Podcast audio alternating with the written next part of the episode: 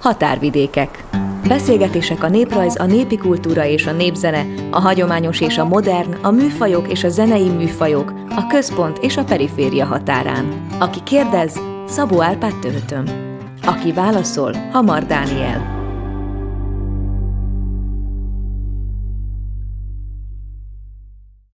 Jó napot kívánok!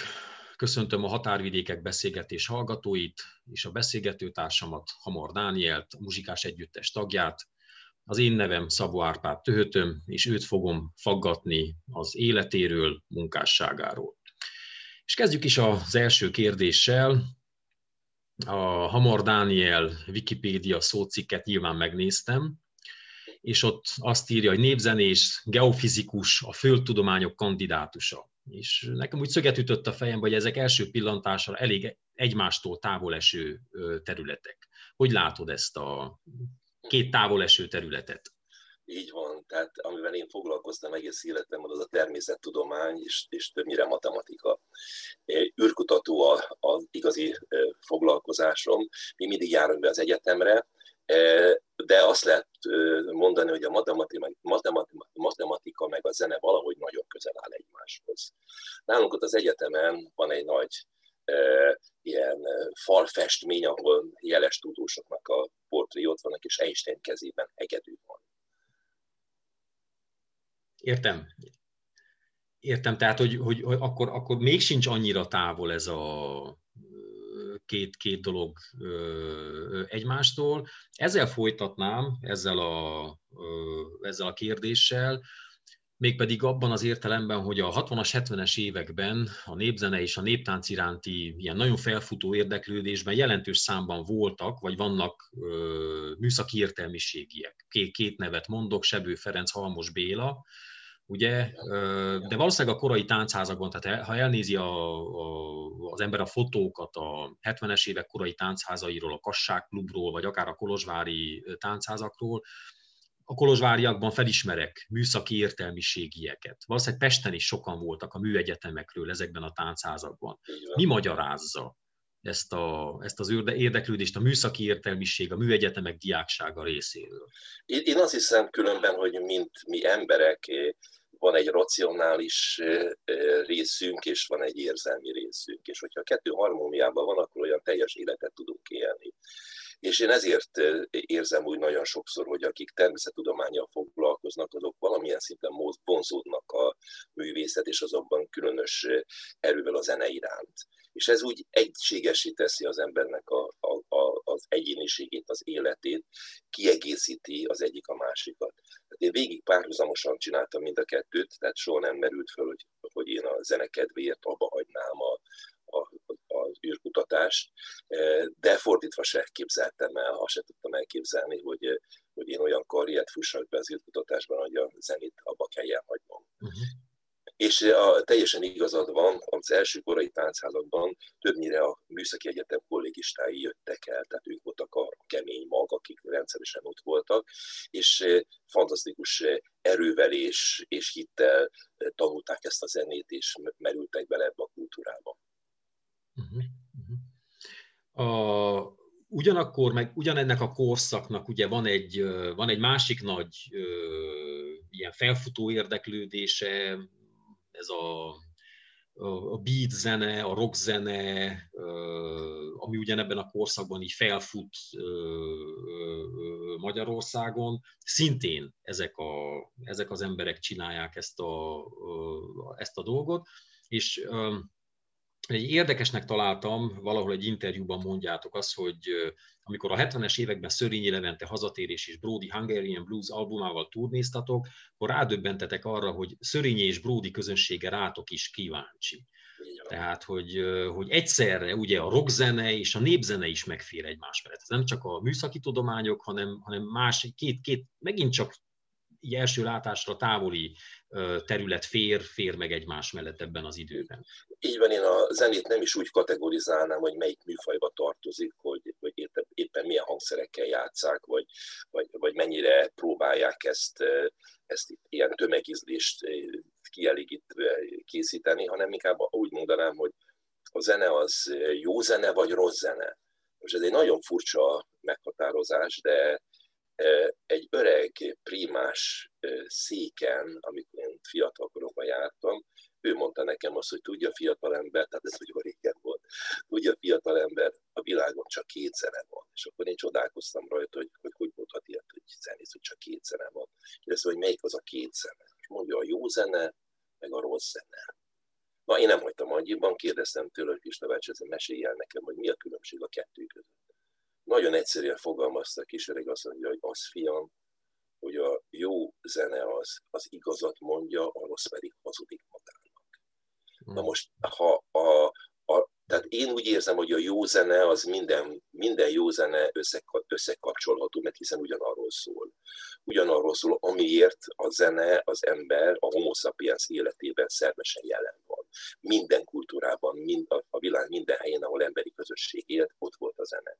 És ez a zene ez egy elementáris szükséglete az embernek, de csak a jó zene a rossz zene az, az, az több, azért nem csak az a probléma, hogy silány, hanem elveszi a helyét a jótól. Hogyha egy nagyon vulgáris hasonlatot mondanék, azt mondanám, hogy egy, lehet egy egészségesen táplálkozni, de hogy műételeket és ízesített szar, bocsánat, silány dolgot eszik az ember, akkor, akkor utána telítődik, és az igazi értékes, ami őt építeni, arra még már nem jut hely. Tehát én azért tartom a jó zenét nagyon fontosnak, ez is az, hogy meg kell tudni tanítani a gyerekeket már kicsikorban, hogy kettőt különböztessék meg. És Kodálynak ebben hatalmas szerepe volt, és, és fantasztikus útmutatásokat mondott, hogy hogyan lehet megtanítani a kicsi gyereket, hogy ösztönösen érezze, hogy melyik az, ami hasznára van, és melyik, ami, ami nincs. Hmm. Értem. Hát egy kicsit uh, belefutottunk a következő kérdésbe, mert azt, azt kérdeztem volna, de úgy, úgy érzem, hogy egy, egy picit a válasz már fogalmazódott, de csak, csak felteszem hogy akkor a népzenének és a néptáncnak a szerepe az alakulás idején, most nem arra gondolok, hogy 400-500 évvel ezelőtt, amikor bizonyos zenei stílusok kialakultak, vagy táncstílusok kialakultak, hanem a 60-as, 70-es évekre gondolok. Tehát ez, erre gondolok, amikor azt mondom, az alakulás idején. Hogy, hogy vajon a fiatalokat azért tudta megszólítani egyszerre a rockzene és a népzene, mert őszinte volt? Tehát, hogy, hogy egy igen, én, én valahogy úgy érzem, tehát az én életemben, ugye én most már közel 70 éves vagyok, az én életemben két ilyen hatalmas nagy, azt mondom szinte ilyen, ilyen robbanásszerű váltás volt, a, amikor a zenében először találkoztam a, a beat a rock zenével, akkor lehettem olyan 10-12 éves, és akkor éreztem, hogy hát ez a zene, ez rólam szól, ez nekem szól, ez, az, ez, ez, ez nem az, amit ilyen kommercben folyamatosan táncalokat hallgatja az ember, hanem, hanem ez valami, valami egészen más, ez egészen, egészen én vagyok. Pedig ugye angol száz zene szólt, és a következő ilyen nagy élmény, amikor először találkoztam a népzenével. Na most Budapesten a belvárosban lakva a népzenével volt találkozás, az nem volt egy egyszerű dolog. De ugyanazt, pontosan ugyanazt éreztem, hogy ez, ez nekem szól, ez rólam szól, és olyan szinten változtatta meg az életemet, és fordultam elfelé, hogy szinte azt lehet mondani, hogy, hogy minden más zenét, akkor háttérbe szorított a népzene, abbajtam a komoly zenét, abbajtam a rockzene hallgatását, időnként jazz hallgattam, de az, a, a, akkor teljesen telítődni akartam ezzel a fajta zenével, ami az ugye azért furcsa, mert hogy a, a, ott azon a környéken, ahol én laktam és nevelkedtem, ott ennek még, még, még, még, még nyomai sem voltak ennek a fajta zenének. Ez, és nekem sajnos nem voltak rokonaim, barátaim Erdélyben, tehát az én falusi rokonaim olyan falvakban laktak, ahol ugyanaz a zene szólt, mint a Mátyás pincében, tehát nem, nem volt igazi népzene, az már eltűnt. A városba leszűrődött népies műzene az, az volt az, amelyik ott topzódott, de amikor ezt az eredeti, igazi első zenét egy széki muzsika volt, hát az, az valami egészen frenetikus élmény volt számomra. Úgyhogy én úgy érzem, hogy hogy igenis ezek a zenék, ezek tudnak a mai ember számára is nagyon komoly érzelmeket kell kelteni. Hogy hogy történt pontosan ez a találkozás? Mondod, hogy széki, széki muzsika volt. Hát a, a, a találkozás az nem volt túl romantikus, hanem ugye az volt, hogy én, mint árva gyerek voltam, és egyetemre jártam, és valamilyen módon ki akartam egészíteni a zseppénzt a, vagy a, a ösztöndemt valamiféle olyan pénzzel, amivel, ami, amiért én megdolgoztam, És ugye mivel én hat éves korom óta zenéltem, bekerültem ilyen, úgy hívták ezeket akkor, hogy ugye hogy néptánc együttesek, de hát a néptánc együttesekben levő zenekarok azok kottából játszottak ilyen hmm. népdal feldolgozásokat, és arra készített koreográfiát, aminek olyan az igazi néptánchoz olyan sok köze nem volt a koreográfus, tehát ez volt általános, és, és száz ilyen, sok száz ilyen volt az országban, és ezek fizettek valamit a zenészeknek. És akkor én elmentem egy ilyen együtteshez, ahol a, ahol nem szerettem azt a zenét, amit kellett csinálni, de hát először ott életemben, hogy egy kis zseppénzt kaphattam érte. És az egyszer volt az, hogy a, a koreográfus azt mondta nekem, hogy azt mondta nekünk ott a zenekar, hogy három zenész a zenekarból, most a következő lesz egy olyan koreográfia, hogy nem kotából kell játszani, hanem egy, van egy magnetofon felvétel, és azt kell meghallgatni, és azt kell eljegyezni. Hát én fölháborodtam, hogy álljon meg a menet, én nem azért szerződtem ide, hogy én fül után játszak, hát az, hogy milyen rossz, hát én azért vagyok kottista zenész, hogy tessék kitenni a kottát, és én azt lejátszom. De mondták, hogy hát ezt meg kell csinálni. És hazavittem a szalagot, és amikor először föltettem, elborzattam, hogy mi ez a nyiválkodás, ez a nyávogás. De hát mivel, hogy meg kellett tanulnom, hát meghallgattam másodszor, meghallgattam harmadszor, ötödjét, és amikor sokat gyára meghallgattam, elkezdtem szeretni de teljesen belezúgtam, be, teljesen hmm. beleszerettem. Ez voltak éppen ez egy, egy, egy legényes volt, egy legényes dallam volt, és akkor, amikor, amikor a fesztiválon, ezen a fesztiválon ezt készítették, akkor jelent meg a Timár, a Bartók tánc együttes, ahol sebőjékkel, ahol csak így szólt a zene, és én azonnal mentem, mondtam oda Halmoshoz, Ferihez, hogy gyerekek, hát amit ti csináltok, attól én elvök, á, jó, akarok veletek zenélni. Jó, akkor holnap gyere le próbára, és akkor hm. így ragadtam ott. És akkor itt közösen, emlékszem, a próbákon fedeztük fel ezt a zenét, hoztuk magnó felvételeket, bottákat, és ott addig, amíg a táncosok ott a zongora muzsika mellett a Timár vezetésével táncoltak a nagyteremben, mi egy ilyen kis osztályteremben tanultuk és, és, és élveztük a zenét. És akkor időnként persze a próba végén találkoztunk. És innen indult el a, az, az egész, és ilyen, ilyen teljes nagy szerelem volt, egy teljes megváltoztatta az életemet, és úgy éreztem, hogy ez én vagyok, ez a zene az én vagyok. Tehát, tehát ez az, amiben minden benne van, ami, ami, amiért érdemes zenét hallgatni. Ez egészen furcsa érzés volt, de kiderült, hogy ebben nem e, vagyok egyedül, mert Bartók ugyanezt írta le, csak akkor én ezt még nem olvastam. Uh-huh, uh-huh. Jó, hát az, az nekem nagyon uh, ilyen megérintett, uh, amikor készültem ezekre az interjúkra, hogy uh, hogy ugye ezen a 60-as, 70-es évek zenéjének a nagy képviselőin keresztül mennyire megteremtődik a folytonosság, Vikár Béla, Bartók, Martin György, Lajta László, stb., mintha itt lennének most ezeken a beszélgetéseken keresztül velünk. Ez egy, ez egy, és egy teljesen más hagyomány, ugye, mint amiről így a 19. század romantika óta így magyar népzeneként beszél a, beszél a világ. Szóval azt gondolom, hogy itt, itt valami olyas, olyan forradalmi dolog történt, ami, ami visszavitte a, egy ilyen autentikusabb rétegekbe a, magyaroknak az érdeklődését.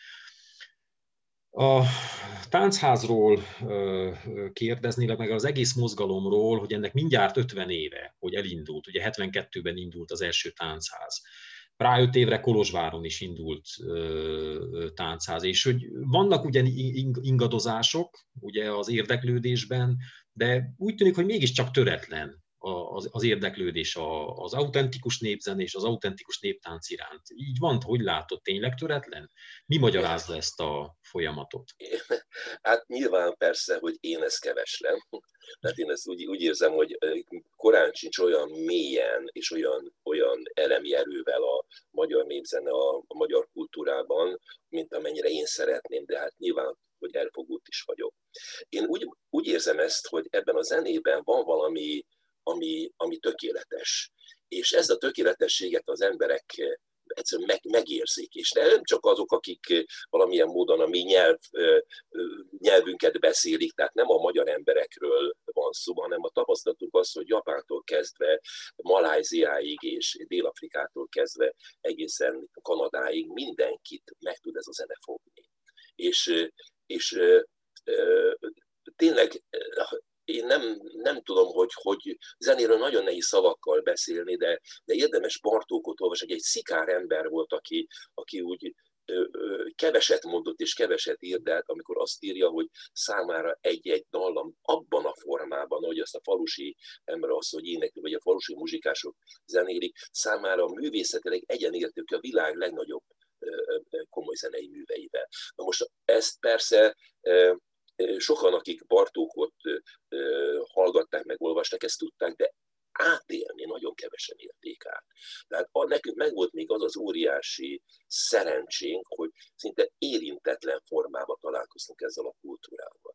Tehát lementünk falura, székre, vagy lementünk egy, egy, egy kalotaszegi falu, faluba, és Székelyföldre, Gyimesbe, és az szólt, az szólt, ami megváltoztatta Bartók életét, ugyanaz a zene szólt. És hát nyilván, hogy hogy hihetetlen hatással volt ránk, és ezt az élményt, amit akkor átéltünk, ezt próbáljuk közvetíteni. A mi szerepünk már az, hogy közvetítsük, és ahogy az előbb említetted ezeket a nagyokat, Vikrától egészen Martin Györgyi, Kodály Bartók, tehát ők, Kalóz Zoltán, tehát ők, ők a, a, a megmentői voltak ennek a kultúrának, ennek a hagyománynak, tehát ők azt akarták, hogy, hogy egy, a legkisebb darab se veszen el belőle, mert akkora érték. Mi más módon közelítettük, mi ezt a zenét használatba vettük. Tehát egyszerűen elkezdtük használni a saját életünkben, tehát nem tudósként, hanem közemberként fordultunk a zenéhez, vagy zenészként, ami azt jelenti, hogy ott volt nagyon sok zene, és hát miért van az, hogy hogy a muzsikás sebőik is, vagy a virágvölgyik, bárki más, kiválasztott kedves dalamokat, és azokat többet játszotta, mint a másikat.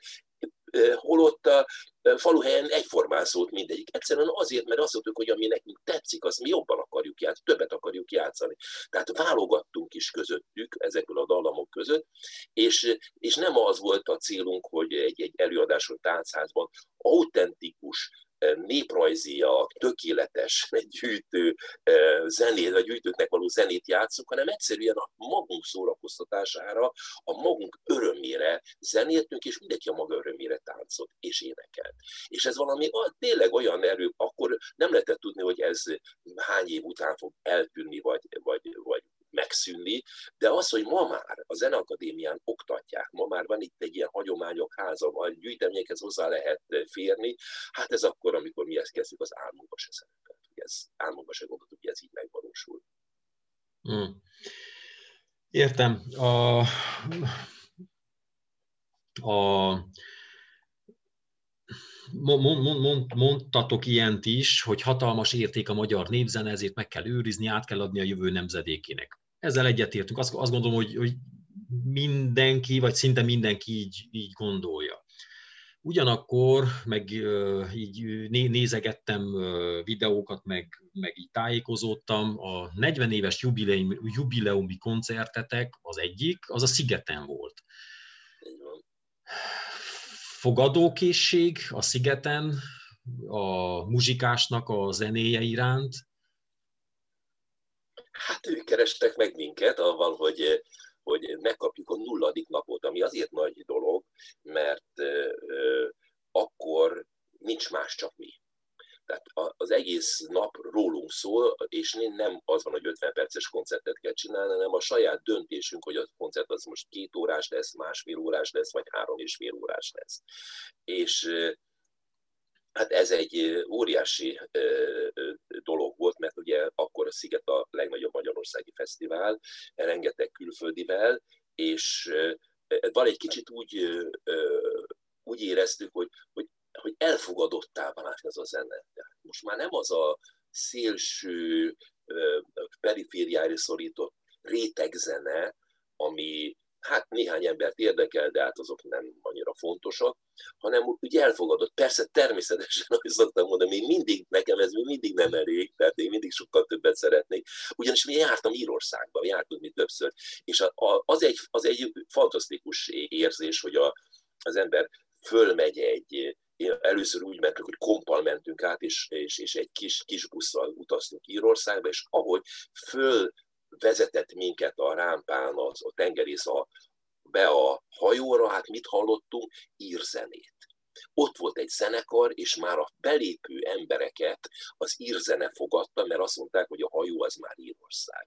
És hát ez, és minden benzinkútnál ott voltak az, az írzenészek kazettái, videói, mindenfajta, és, és, és rádióadók és tévéadók 24 órán keresztül csak az írkultúrát közvetítik. És senki nem érezte úgy, hogy ez valaki ellen lenne. Tehát az a kicsit, kicsit ilyen furcsa szószörnyedmény, amit úgy meg, hogy magyarkodás, és mi nagyon sokat találkoztunk ezzel. Ez érdekes volt az írkedés, erre, erre úgy már nem stimmel, tehát senki nem mondja az írekre, hogy írkednek, hanem mindenkinek tetszik, amit csinálnak. Szóval van még hová fejlődni, de azt kell mondani, hogy ezek a lépések, hogy a sziget befogadott, ezek egy-egy lépés, vagy hogy megnyílt a zenakadémián az oktatás, vagy hogy... De azért, hogy ha az ember kinyitja a magyar rádiót és a különböző csatornákat, elvétve találkozik népzenével. Tehát ugye tehát vannak most már olyan csatornák, ahol lehet hallani, de, de még Csúri Sándor a költő mesélte ott a 80-as években nekem, hogy hát hogyha valaki reggel a középhullámú rádióadón tekergeti a potmétert, és akkor megtalálja a különböző adókat, a zenéből tudja, hogy melyik országnak az adója szól, kivéve, hogyha magyar, egy magyar adóra megy rá, mert ott hmm. teljes nemzetközi zene van. És hát, hát ez, ez, ez, ez még azért nem nagyon változott meg. Tehát, ez, ez, tehát azt akarom mondani, hogy van még hová fejlődni ennek a zenének, hogy, hogy szerves rész legyen a mi, mi életünknek, mert, mert ez a zene, ez nem is, hogy megérdemli, hát ez, ez egyszerűen ez egy jó zene. Jó zene, ami könnyen befogadható jó zene. Értem. Maradunk a színpadoknál és a befogadó közegnél, egy kicsit térben, térben tágítjuk ezt a dolgot. Meg akartam kérdezni, hogy értik-e a magyar zenét a Kárpát-medencén kívül, de már nem fogom megkérdezni, mert kaptam egy választ rá. De azt azért megkérdezem, hogy milyen magyar népzenét játszani a Royal Albert Hallban, vagy Tájvanon, vagy Dél-Koreában. Más-e, mint mondjuk a Műpában játszani? Könnyebb. könnyebb, az a legnehezebb nekünk mindig Magyarországon zenélni, de hát senki se profita saját hazájában, a Biblia is írja, de hát azt kell tudni, hogy, hogy a, egy olyan réteget tudunk megszólítani külföldön, akik nyitottak. És amikor mi elkezdtünk külföldre menni, és, és egyre nagyobb és nagyobb helyeken, színpadokon és fesztiválokon zenélni, akkor nem az emigráns magyarságot szólítottuk meg, hanem a helyi zeneszeretőket. És csak rajtunk áll az, hogy, hogy visszahívnak. Tehát az, hogy meghívnak egy fesztiválra, az, az az érdeklődés, mert újdonság, mert szokatlan, mert furcsa, de hogy visszahívnak, az már valamit jelent. És én arra emlékszem, hogy, hogy, hogy számomra is nagy csoda volt, amikor először tapasztaltuk, és ez Hollandiában volt, hogy ez a zene, amiről azt gondoltam, hogy csak minket érint meg, hogy mennyire megérinti a hollandokat. És teljesen megdöbbentem azon, hogy eznek tényleg ekkor ereje van. Óriási hitet adott nekünk, de arra is emlékszem, hogy az első úgynevezett professzionális turnénk Hollandiában az olyan volt, hogy a, öreg kelet-német Warburg tetejére rákötött hangszerekkel besúfolódva elmentünk, és egy istáló padlásán aludtunk, ahol lent a tehenek bőgtek, és a, a Diemen, kicsi városkot Amsterdam mellett, annak a torna termében volt a Diemeni Folk Fesztivál, és mi ott, ott mutatkoztunk be, és ott volt vagy szerintem 150 ember, és hogy óriási siker volt, és aztán eltett 20 év, és a, talán a Koncertgebau nagytermében én ezt megemlítettem a közönségnek, hogy hát köszönjük szépen a hollandoknak, hogy önök voltak azok, akik kinyitották a világot számunkra, és, és akkor elmondtam, hogy a Dímeni tornateremben zenéltünk, és volt ott az ötödik sorban egy ember, aki úgy hirtelen fel akart ugrani, lehetett az ember rázad, hogy valami baj van. És vége volt a koncertnek, fölrohant a színpadra, és akkor egyet mondott, ott voltam, ott voltam, ott voltam azon a koncerten, és képzeljék el, a helyi rádió fölvette, és megszereztem azt az anyagot, amit akkor csináltak, és csináltam belőle öt ajándék CD-t maguknak, és letette az öt CD-t. És akkor az ember arra gondolt, hogy, hogy ez az embernek ott van már az életében a magyar népzene. És nem tudom, hogy hány ilyen ember van a világon, akik már úgy élnek, hogy a magyar népzene az már az életük része. vissza, visszakérdeznék, nem engedem el ezt a kérdést. Miért nehezebb Magyarországon játszani? Magyarországon azért nehezebb egy picit játszani, mert van ez a bizonyos el, amiről már beszéltem, hogy a magyarkodás. Tehát az, hogy, hogy mi nem azért játszuk ezt a népzenét Magyarországon, mert bármiféle politikai gondolkodásnak a támogatására lennénk mi ott a cselédek vagy a udvari zenészek, hanem egyszerűen azért, mert a zene szerintünk magasabb rendű, mint bármiféle más, mint bármiféle politikai dolog. Tehát ez, ez, ezzel most ebbe, ebbe azért nagyon nem menjünk bele, mert biztos nagyon sokakat megbántanék, hogy ezt erről tovább beszélnék, de az, az biztos, hogy, hogy példaként szoktam mondani, hogy a töltött káposzta, vagy a Balaton, vagy az aktareki cseppkőbarlang, vagy a tokai asszus sem az, az pártsemleges, az mindenki, még a magyar nyelv is mindenki. Tehát ez a miénk, ezek, ezek, a, ezek nem részérdekek, hanem ezek közös, közös nagy értékek, ami a miénk. És ö, a, a, tehát itthon egy picit mindig úgy éreztük, hogy, hogy ezeket a falakat nehezebb ledönteni. Mm. Tehát, tehát nehéz, de, de azt kell mondani, hogy bizonyos szintig e, sikerült, mert akkor, amikor közös hangverseny van mondjuk egy, egy, egy Concerto Budapest zenekarral, vagy egy, egy, egy Bartók vonós négyessel, szegények már ugye nem élnek, a, a több zenész a, a együttesben, de óriási élmény volt számunkra, sőt, ők, még, ők, velük még Erdélybe is turnéztunk. Ez azt jelenti, hogy, hogy egy olyan réteg számára is nyitunk kapukat, akik esetleg, esetleg tartózkodnak a népzene hallgatásától. Ez nagyon-nagyon fontos, hogy, hogy ha előítélet nélkül hallgatja azt valaki ezt a zenét, akkor szerintem ez a zene megfogja. Ha előítélet, akkor lehet, hogy el se jön. Na most ezt az előítéletet kéne teljes mértékben eltüntetni, hát Magyarországon sokkal nehezebb, mint Amerikában. Hm, értem. Értem. Uh, maradunk itthon, és egy kicsit, kicsit még, még, még így a közelebb jövünk ha egy muzsikás koncertet hallgat az ember, általában ugye Hamar Dániel konferálásával, akkor úgy érzi, hogy egy ilyen utazásban vesz részt, egy ilyen Kárpát-medencei utazásban vesz, vesz részt. Kérdezném itt, akkor még, még inkább közelebb érve a mi szűkebb hazánkhoz, Erdélyre, mint inspirációra, vagy Moldvára, mint inspirációra kérdezek rá a muzsikás együttesnek a, a, az életében nyilván, hogy az a fajta érintetlen zene és kultúra és tánc és ének, amit lehetett itt 200 évvel az egész Kárpát-medencében, sokkal jobban megmaradt Erdélyben, mint a kis csonka Magyarországon. Én, hát ennek nyilvánvaló, hogy, hogy lélektani, politikai okai is vannak, és de mi rácsodálkoztunk erre, és nem csak, hogy ideutazás volt ez, hanem valami egész élmény. Tehát, tehát a, gyönyörűséges egy rokka a sarokban, de csak porfogó, és, és az idő után valaki megunja, mert nem oda való.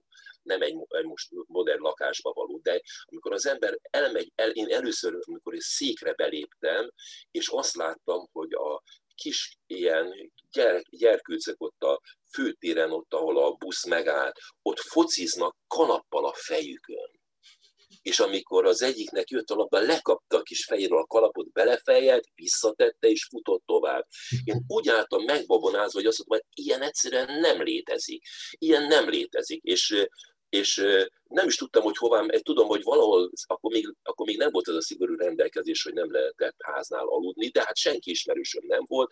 Hát gondoltam, elmegyek a kocsmába, és, és ott majd beszélgetek, és valakitől kérek tanácsot, hogy hol tudnék aludni, egy-két napra jöttem volna székre, és az egyik ilyen kis gyerek csak rát ránézett, nyilvánvaló látta, hogy nem széki vagyok, és akkor kérdezte, hogy honnan jött maga. Hát mondom, hogy Budapestről. És aztán van-e hol aludnia? Mondom, hogy, hogy hát még nincs. Egy kicsi gyerek, fú, egy szót se szólt, elfutott. És még miatt a, a, a kocsma ajtajához se értem, már futott visszafelé, édesanyám üzeni, hogy, hogy nálunk jöhet. Így mondta, és akkor ez a család engem befogadott, és, és óriási élmény volt így nekem elmenni este a, a, a nagy lányal a táncházba, ugye ő vezetett engem be, mert hogy idegenként úgy nem nagyon szerették, ha valaki úgy becsöppen, és hát a, a mai napig borzongok ettől az élménytől, amit ott átéltem, akkor valamit nagyon megéreztem, hogy miért is fontos ezeknek az embereknek ez a zene, és mi, a mi szerepünk az, hogy ezt közvetítsük a színpadról. Hát ugye nem lehet mindenkit elvinni székre, mert meg már nem is olyan szék, mint volt 40 évvel ezelőtt, hanem az, az, azt a fajta élményt, amit mi átéltük, mi, mi közvetlenül átéltük ezeket az élményeket, és megpróbáljuk ezt adni, és, és, és magunkon keresztül átfolyva ezt a fajta ezt a fajta, hogy mondjam, csodazenét beültetni az emberek lelkébe, és amikor ez sikerül és visszasugárzik, akkor az ember úgy érzi, hogy hát megfiatalodott és, és energiát kapott, és, és megérte az összes fáradtság, mert létrejött az a fajta csoda, ami miatt az zene itt van az életünkben. Hmm. Ugyanebben Bocsánat, a... egy kicsit, egy kicsit ilyen e, e, érzelmi síkra vittem ezt nem, a beszélgetést. Hát, nem, nem. Messze van az űrkutatástól. nem, nem baj, nem baj, de hát végül is az, azt hiszem, hogy ha zenéről beszél az ember, az érzelmekről is beszél. Tehát azt hiszem, hogy ez, ez, ez elkerülhetetlen, és akkor itt, itt, itt teszem fel a, a kérdést. Engem nagyon érdekel a találkozásotok Petrás Máriával Szóval, hogy a, azt, azt, hogy amikor koncerten Petrás Mária feljön a színpadra, és elkezd veletek énekelni zenén, ez egy olyan különös pillanat mindig. Igen. Igen. Marika Petrás Mária egy különös, egy különös egyéniség. Egy, egy tiszta szívű jó asszony, akinek a, az, a, az Isten két kézzel adta a tehetséget. Tehát egyszer csodálatos keramikus szobrászművész, másrészt pedig olyan hiteles énekes, a, vagy hitesen énekel a, a színpadon, és emellett van benne egy, egy, egy, egy, egy szerénység. Nem véletlen, hogy Marikát mindenki szereti. Bármere megyünk a világban, tényleg bármere, még mi zenéltünk 40 éve, mindig Marikát keresik, mindenütt vannak barátai, és, és egy, ezzel az Isten áldott tehetséggel, amit, amit ő, ő kapott, valami olyasmit tud adni a színpadon, amiről csak ennyit mondom, hogy, hogy, hogy teljesen hiteles. És ez a hitelesség azon túl, hogy minőségileg tökéletes. Tehát ő benne semmiféle olyan, ő, neki abszolút hallása van, csak ezt ő nem is tudta magáról. Tehát ő olyan kristálytisztán énekel, a Bartók vonós négyessel, amikor Először volt, hogy mi azt mondtuk, hogy szeretnénk, hogyha a közös koncerten Petrás Marika énekelne, akkor egy kicsit megrettentek ezek a hiány professzionális zenészek, majd utána Komlós Péter csak ennyit mondott, hogy 50 éve zenélek ilyen tiszta hangú énekesen még soha nem dolgoztam. Ennyit mondott Marikáról. Tehát a minősége, a tisztasága az, az, az kivetni valót nem hagy maga. Ez valami egészen csodálatos. És emellett ott van a hitelessége. Tehát ezért van az, hogy, hogy amikor ő bejön a színpadra, akkor egy csoda történik. És, és ezt megérzik az emberek, így van. Mhm. Értem. Nem akartam feltenni ezt a kérdést, de most már harmadszor, negyedszer bukkan fel, és csak fel fogom tenni hogy, hogy itt a komoly zeneművelői és a népzeneművelői között mintha-mintha lett volna, vagy lenne egyfajta ilyen gyanakvás, ahogy, ahogy, ahogy néznek egymásra, a fogásmód, a zenélésnek a módja, stb. különbözhet, és nem tudom, hogy most hogy áll ez a, ez a, ez a dolog? Mi az álláspont a komoly zenészek és a népzenészek részéről? Hogy látod te ezt? Nyilván, hogy, hogy a, a, a komoly zene az egy ilyen elefántcsotoronyban levő valami egészen különleges és, és, és, és majdnem azt lehet mondani, hogy egy, egy kis, kis, kis, kis része az emberiségnek, aki a komoly zenét szereti és, és műveli, de én úgy érzem, hogy a, amikor mi közelítettünk a komoly zenészekhez, akkor a teljes nyitottsággal találkoztunk. Tehát csak ö, ö, olyan zenészekről beszélünk Magyarország, vagy külföldön még a, a, a takácsfonós négyes, akikben rengeteg koncertet csináltuk, és az egész az volt, hogy nem arról szóltak ezek a hangversenyek, amiket közösen csináltuk, hogy illusztráljuk Bartókot, vagy illusztráljuk Kodályt, vagy, vagy bármelyik modern zeneszedőt, hanem az, hogy létezik egy, építsük fel egy olyan koncertet, ahol a zenei élményt hol egy Bartók vonós négyes tétel, hol egy imesi keserves hozza létre. És ezek egymásba folynak. És hogyha még az is benne van, hogy ezek a dallamok időnként fölismerhetőek, mert hogy ugyanazt a dallamvilágot játszok, amivel Bartók a műveiben hogy mondjam, beletette a műveibe, de hát mondjuk a vonós négyesben, egyik vonós négyesben se lehet egyetlen egy konkrét népi dallamot sem felfedezni, mégis ott van benne a népzene. És akkor létrejön valami egészen közös más, más minőség. És ez a két zene elképesztően tudja egymást erősíteni.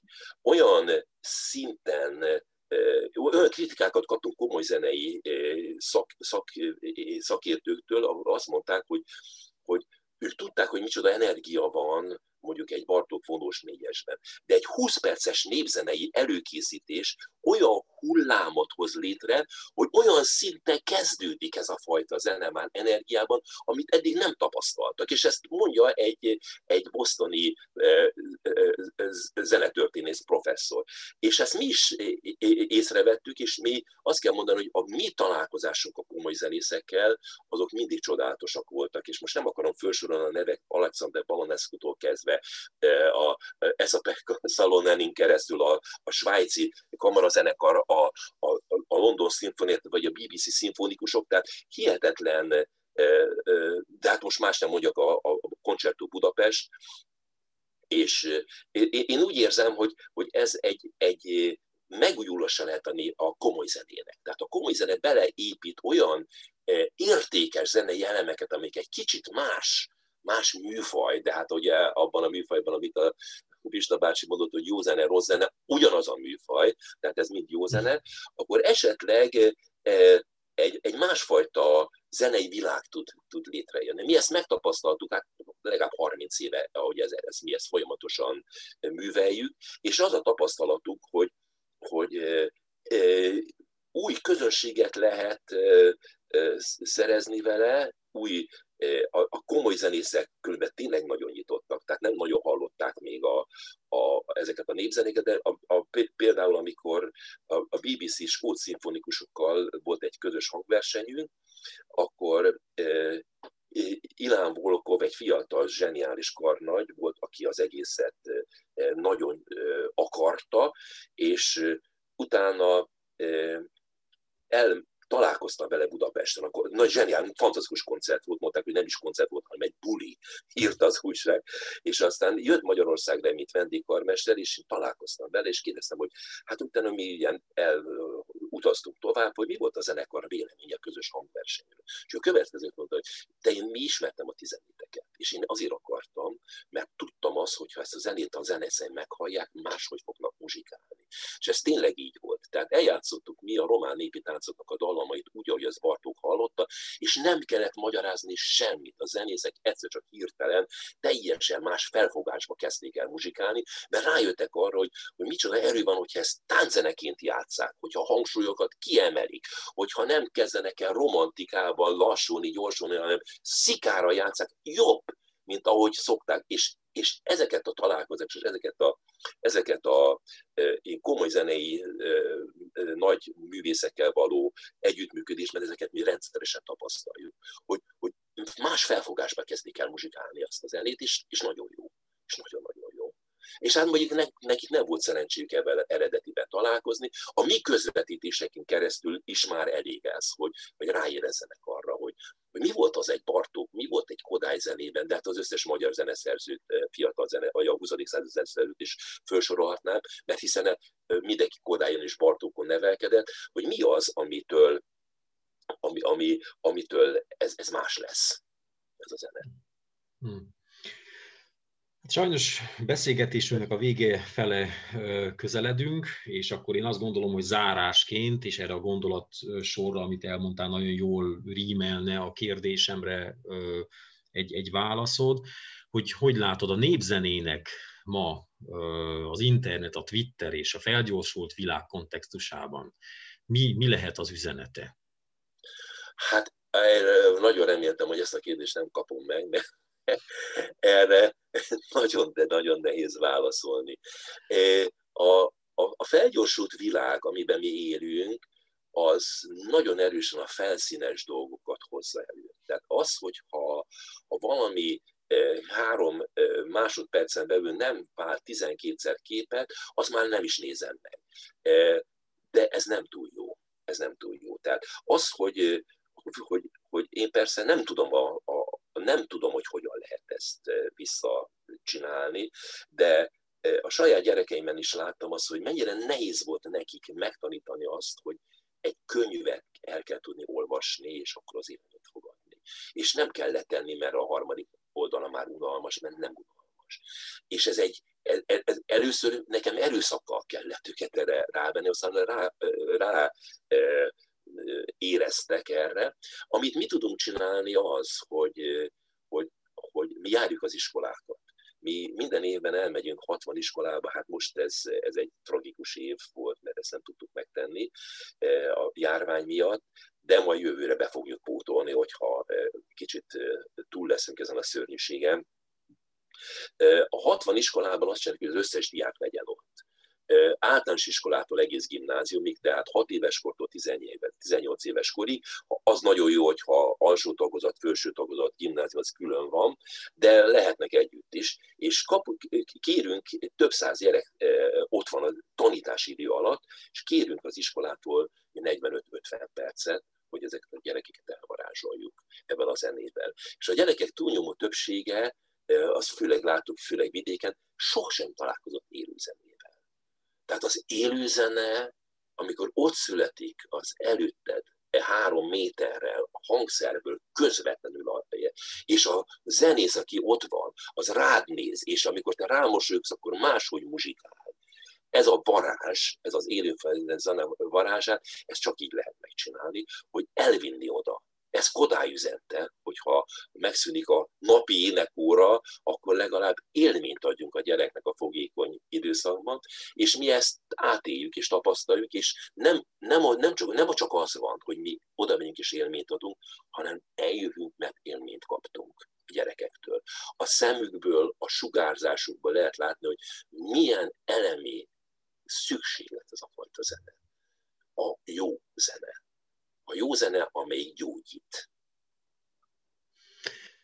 Köszönöm szépen, az élmény és az élőzene varázsa legyen akkor a végszó. Hamar Dániel volt a vendégünk a beszélgetés, a határvidékek beszélgetésben.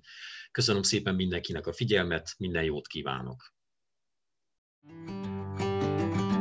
A Kallor Zoltán Alapítvány podcast sorozatát a Hagyományok Háza és a Magyar Néprezés Antropológia Intézet támogatta.